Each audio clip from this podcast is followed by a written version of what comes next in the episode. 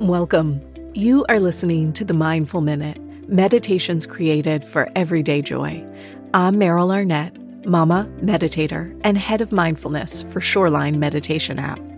This podcast is recorded from my live Monday night meditation class, where we have a brief discussion followed by a 20 minute guided meditation. If these meditations support you and your practice, please consider donating to the show to support its continued growth, new offerings, and its ever expanding team. You can find the link in today's show notes or simply visit merylarnett.com and click on podcast. All right, y'all, let's practice.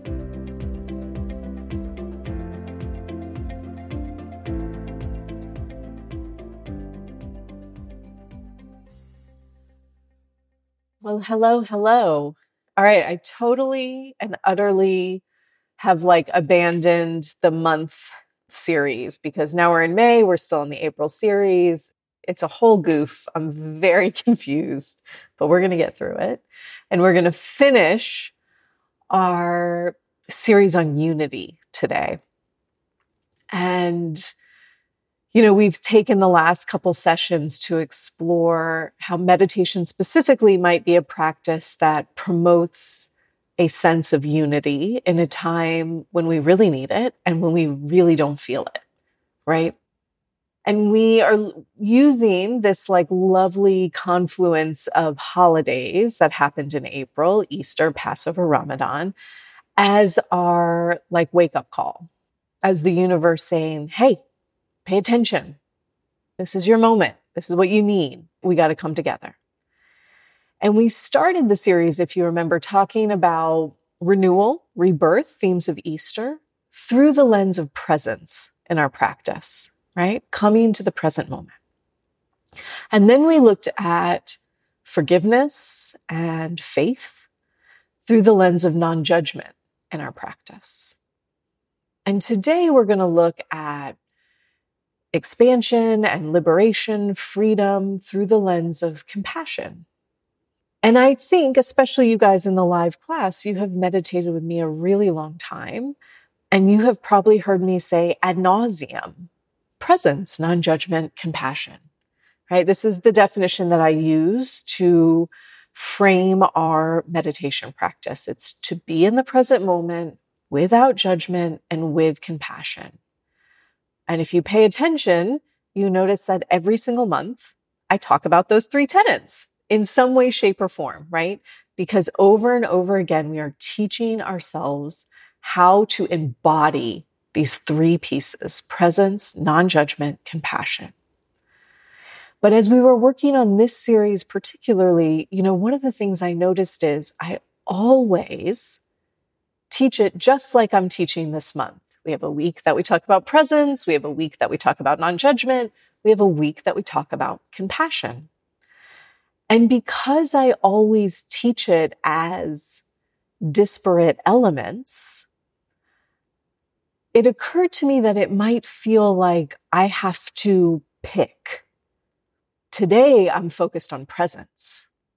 And tomorrow, I'm going to focus on compassion or whatever it is, right? Like I have to choose what to focus on in my practice. And so, really, what I want to talk about tonight is the fact that these elements are entangled. And certainly, we could look at them as one individual piece.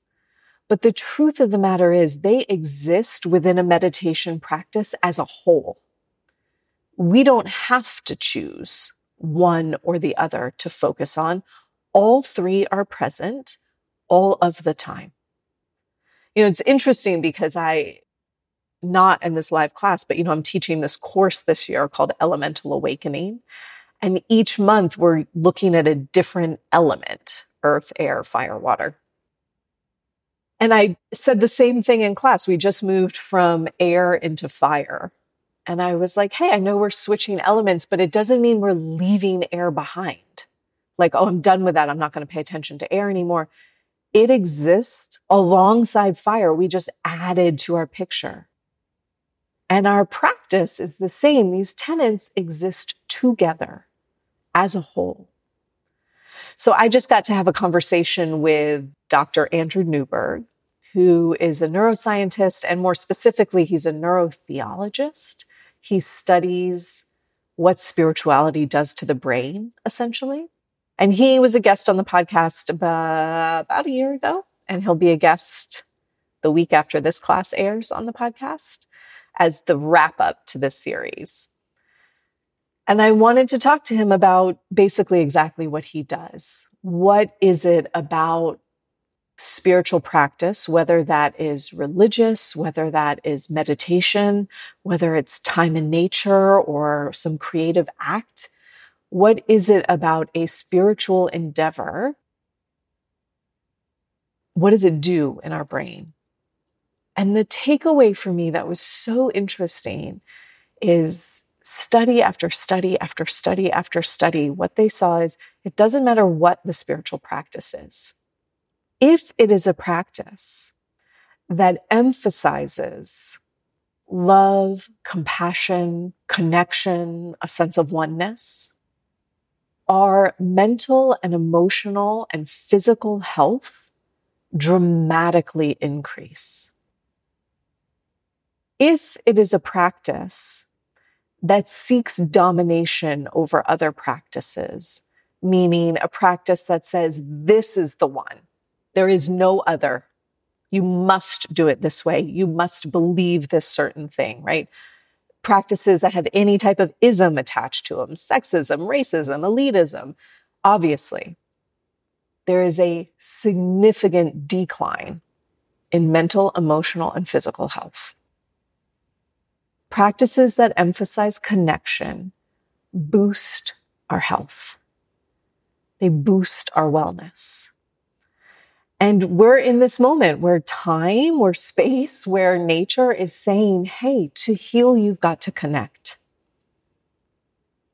To heal, you have got to connect. And yet, we are all crawling out from under our rocks after two and a half years of don't be around other people. Don't connect. We have separated, separated, separated, whether you have done that willingly or in a very upset way, whether you have done a little bit or a ton. It is ingrained in our conversations, in our rhetoric, in our action to separate. We have created new neural pathways in our brains that preach separation. That feels like the norm. And this is what's so interesting. The science shows us that we forget what makes us feel better if we don't do it. Right? I know you know this. We all have experienced this in our life. We eat really healthy for 30 days and we're like, oh, I feel amazing. And then you eat cheeseburgers for a month and you feel horrible, but you forget that if you just started eating vegetables again, you'd feel better right? It's the same thing in nature. There's like unbelievable studies around how much we forget how good it feels to go outside. That's why there's such a deficit of outdoors time. When you go outside, you're like, oh my God, I feel so much better. I'm clearer, I'm happier, I'm more awake. But when we don't do it, we forget. When we don't connect, we forget that this is the thing that actually makes us feel better, safer, healthier, happier. So, our practice is maybe one of the ways that we can start to create new neural pathways. Right? You know, you've heard all the science around mindfulness meditation. This is like the most touted benefit is that it creates new neural pathways, meaning it connects two spots in your brain. And every time you repeat the connection from point A to point B, it happens a little bit faster.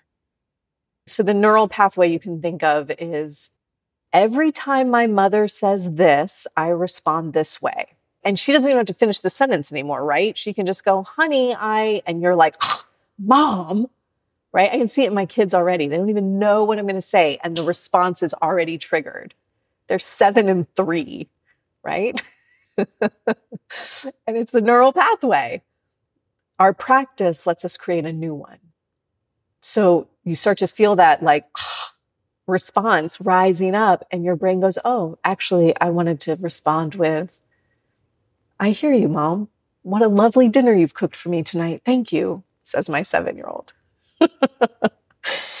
and so our practice invites us to create these new neural pathways. And we do this by taking our seat. We likely sit in a very similar way every time we practice. And the way that we arrange our body on a couch, in a bed, on a cushion, however you choose to sit, this is our act of coming into the present moment. Because maybe it's the first time you really feel like, oh, I have so much tension in the back of my neck. Or, God, I'm exhausted and I want a cushion behind me to lean back onto right? We feel our body, we come into the present moment. And then we set the timer and we close our eyes and we feel our breath and all these things happen. We think or we worry or we feel. And then the practice becomes one of non judgment because we work to not get upset about any of that, just to say, okay, this is what's here today. And then there's a softening a softening in our bodies because we said, okay, this is what's here today. And the more we can allow that to be there, the more we can be compassionate with ourselves. We're creating this neural pathway of this is uncomfortable and okay at the same time. I had the experience today, actually. You know, I sat down to meditate. I had quite a busy meditation. There's a lot of thoughts. I felt really distracted. I actually opened my eyes multiple times in the practice. And I was like, oh, I really like wanted this to be a lovely practice today and it's it's not. It's very uncomfortable. And I stayed and did the practice anyway, just as I always do. And I opened up my journal and I started journaling and I had a lot of insight come out of this really unpleasant practice, truth be told it was still worthwhile, right? And we start to create that neural pathway of this is uncomfortable and it's worthwhile, or this is difficult and I'm okay. And then that moves out into the world. And I think, I think this is like maybe my favorite part of the practice is that because these elements are entangled, because they act as a whole, it doesn't really matter why you came to the practice. Because some of us come to the practice because we're very anxious. And some of us might come because we're seeking a better relationship with ourselves or the people in our lives. Some of us might come because work is very difficult or we're going through a tough time in our lives. It doesn't really matter. If we show up consistently to the practice, these three elements make themselves known. And it might be that at one time, one element is more apparent than the others, but ultimately they all show up. One of the podcasts I listen to regularly is 10% Happier with Dan Harris. So it's a meditation podcast. Highly recommend it. It's great. And Dan Harris is so interesting. He was like this ABC anchor, amazing. A decade or so ago, he had a panic attack on air. And because of that panic disorder, he started meditating. And he co authored a book, I believe it's called Meditation for Fidgety Skeptics. And then he wrote his own book, 10% Happier. And if you listen to his podcasts, he is so clear that he is not in it for sunshine and rainbows. He's like allergic actually to sunshine and rainbows. He is not interested in your hippy dippy nonsense. He is not here for the ooey gooey. He is here for the science and to feel better. But he's been meditating, I don't know how long, but it, more than a decade. And the new book that he's working on is on compassion. And every time one of his podcast guests brings up like a heart practice or compassion practice, he always makes some quip about, man, I'm averse to the ooey gooey. And compassion is not ooey gooey. It's not sunshine and rainbows. In fact, sometimes it's incredibly uncomfortable. but it's an entangled piece of the practice. You can't escape it. Even if you think you're allergic to it, you can't actually escape it. If you practice meditation, ultimately what you're practicing is something that invites in expansion, that invites in connection and compassion. And so I frame our talk tonight as a way for us to remember, to remember the neural pathway of connection so that we remember it makes us feel better and we model it for other people. Let us be spreading connection and unity all of the time as best we can. Yeah. All right. Long talk tonight. Thank you for listening. Let's meditate together. Yeah. So you've already been seated, right? You might shift around a little bit. You might wiggle in your chair or shift your legs. If you slumped over, let yourself sit up nice and tall. Your shoulders can roll back and down. Hands rest onto the lap. And when you're ready, you might close your eyes. And if that doesn't feel quite right this evening, you can always take a soft gaze down towards the earth.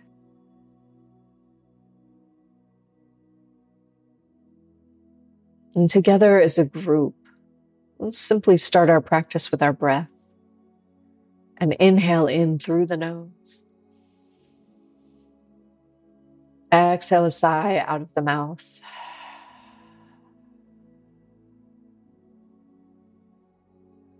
And we'll just do that again. And inhale in through the nose.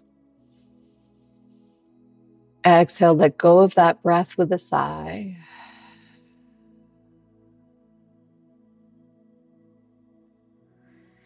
And then you allow your breath just to flow. And you say to yourself, now is my time to practice.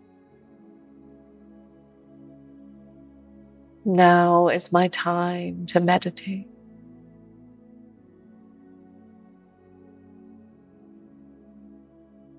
And as you set that intention for yourself, you just say, sit down a little bit more.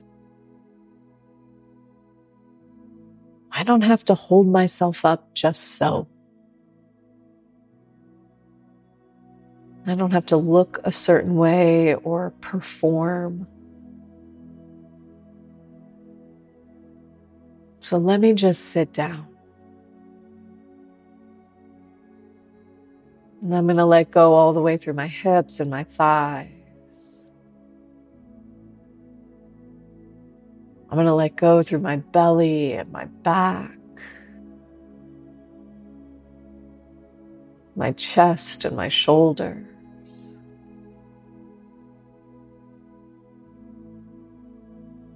And subtly, we might lengthen the back of our necks so that we feel tall and upright.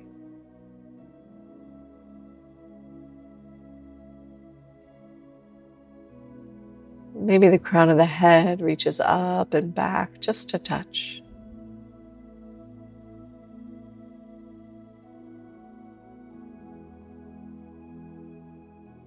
As we sit and we breathe, we let go of the muscles across the face.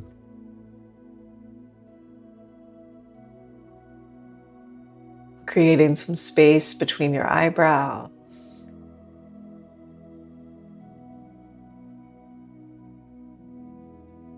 softening the tightness across your eyes.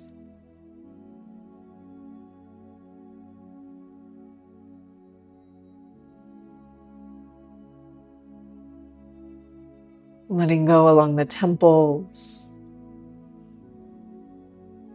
the jaw, the inside of the cheeks.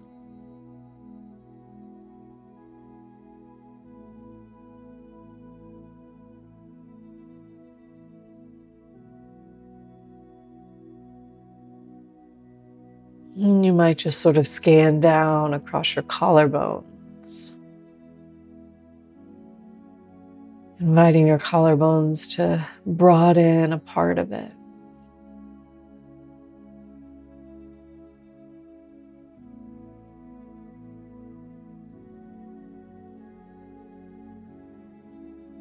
Letting your chest rise and fall.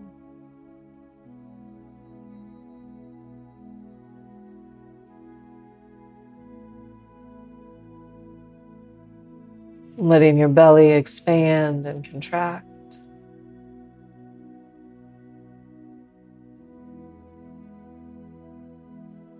And it's here in these first few minutes that perhaps for the first time all day you notice how you feel.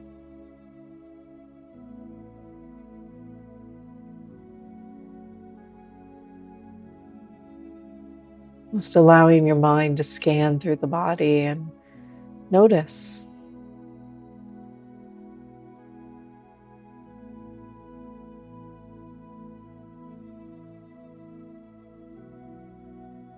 This awareness of our body and space, this is one way to practice presence.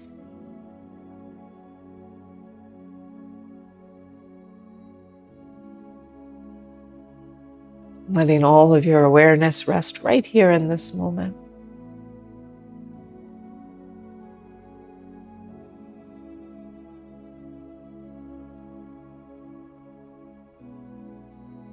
And in order to stay here, we will begin to feel our breath.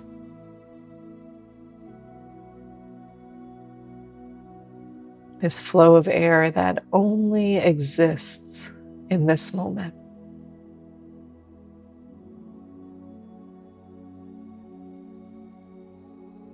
And so you feel the air as you breathe in.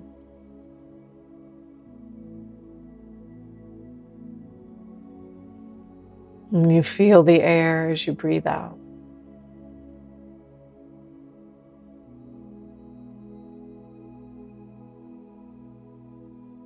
And as you do this, you relinquish all judgment about how you're doing. Relinquishing all judgment about how good or bad you are at meditation, at how good or bad your thoughts are or your feelings are.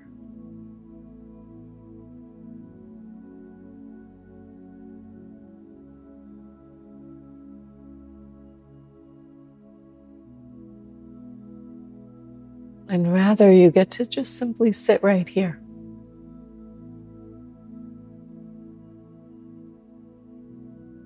And breathe.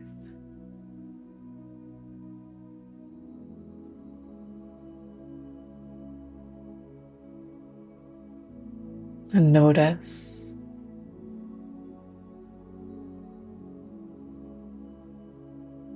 And perhaps soften.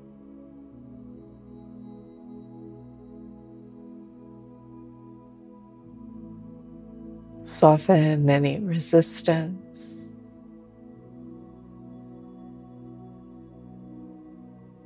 Soften any of the walls or barriers that you might put up.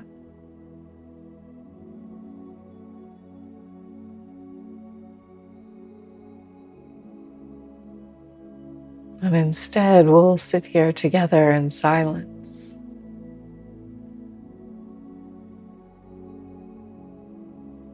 Each breath, a moment of presence, non judgment, and compassion all together.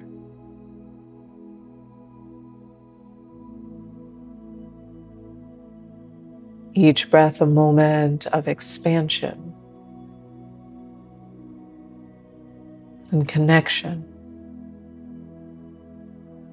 Let's sit for about eight minutes in silence here.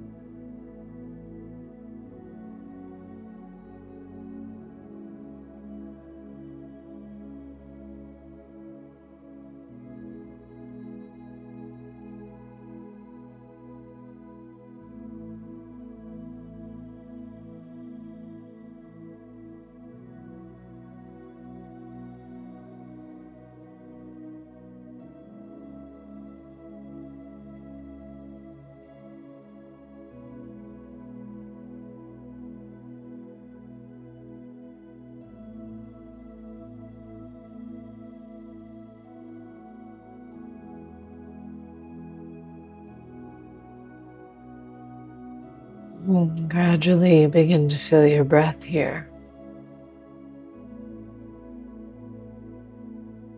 And over the course of this next breath or two, just notice where your mind was. And if you left, you invite yourself right back into this present moment. Perhaps straightening up your spine if you've slumped over, or pressing your shoulder blades back and down. As you wiggle your fingers and your toes, you let go of any judgment about how you did. And instead, you invite in that sense of softness or warmth towards yourself, towards your experience.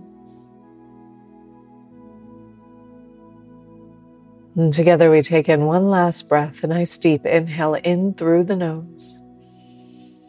Exhale, release that sigh from the mouth.